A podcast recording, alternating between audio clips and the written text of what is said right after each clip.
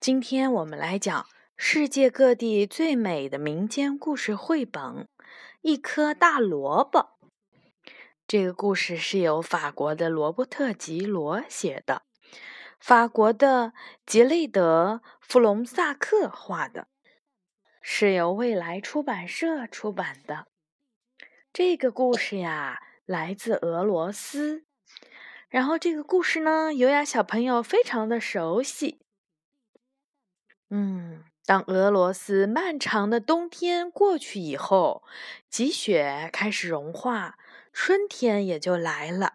现在正是到菜园里种蔬菜的时候。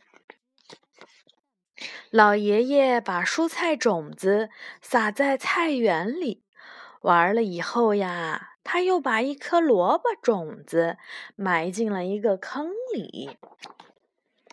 老爷爷很细心地照顾着他的菜园子，这颗萝卜尤其让他满意，因为它比其他的蔬菜长得都要快。我来讲了讲讲讲。嗯，这颗萝卜长得非常大，老爷爷心里琢磨着，该怎样才能把它拔出来。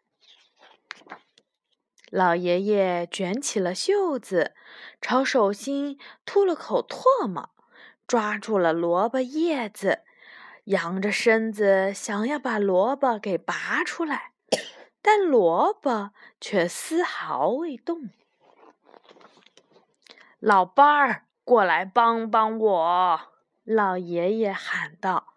老奶奶抱着老爷爷的腰，两个人一起扬着身子使劲拔，但这颗萝卜还是没动。来，我们再使一点劲，再拔一次。老爷爷说道。为了集中力气，他喊道：“一二八，一二八。”老奶奶也跟着他一起喊道：“一二八，一二八！”但萝卜还是仍然一动不动。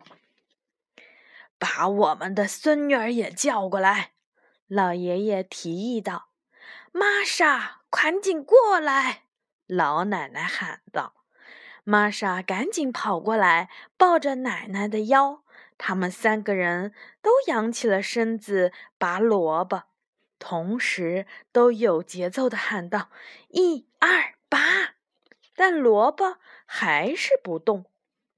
于是玛莎吹着口哨，唤了他的狗鲍比。鲍比赶紧从屋子里跑到菜园来，他紧紧地抱住玛莎的腰。他们四个都仰着身子，使劲儿往外拔，同时齐声喊道：“一二八！”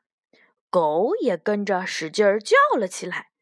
但是这颗萝卜就是不动。怎么办呀？老爷爷绝望地说道。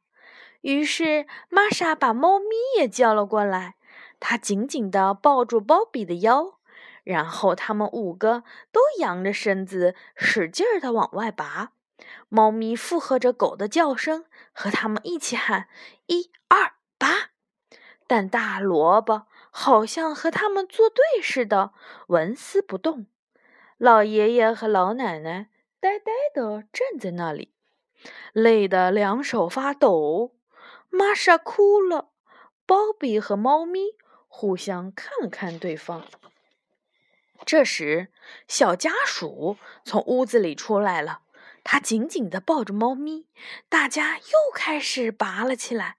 这会儿，大家还没来得及喊“一二三”，鲍比和猫咪也没来得及叫，萝卜就从土里被拔了出来。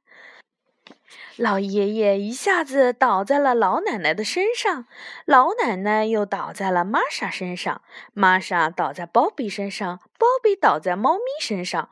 还好小家鼠及时脱身，要不然它就被压扁了。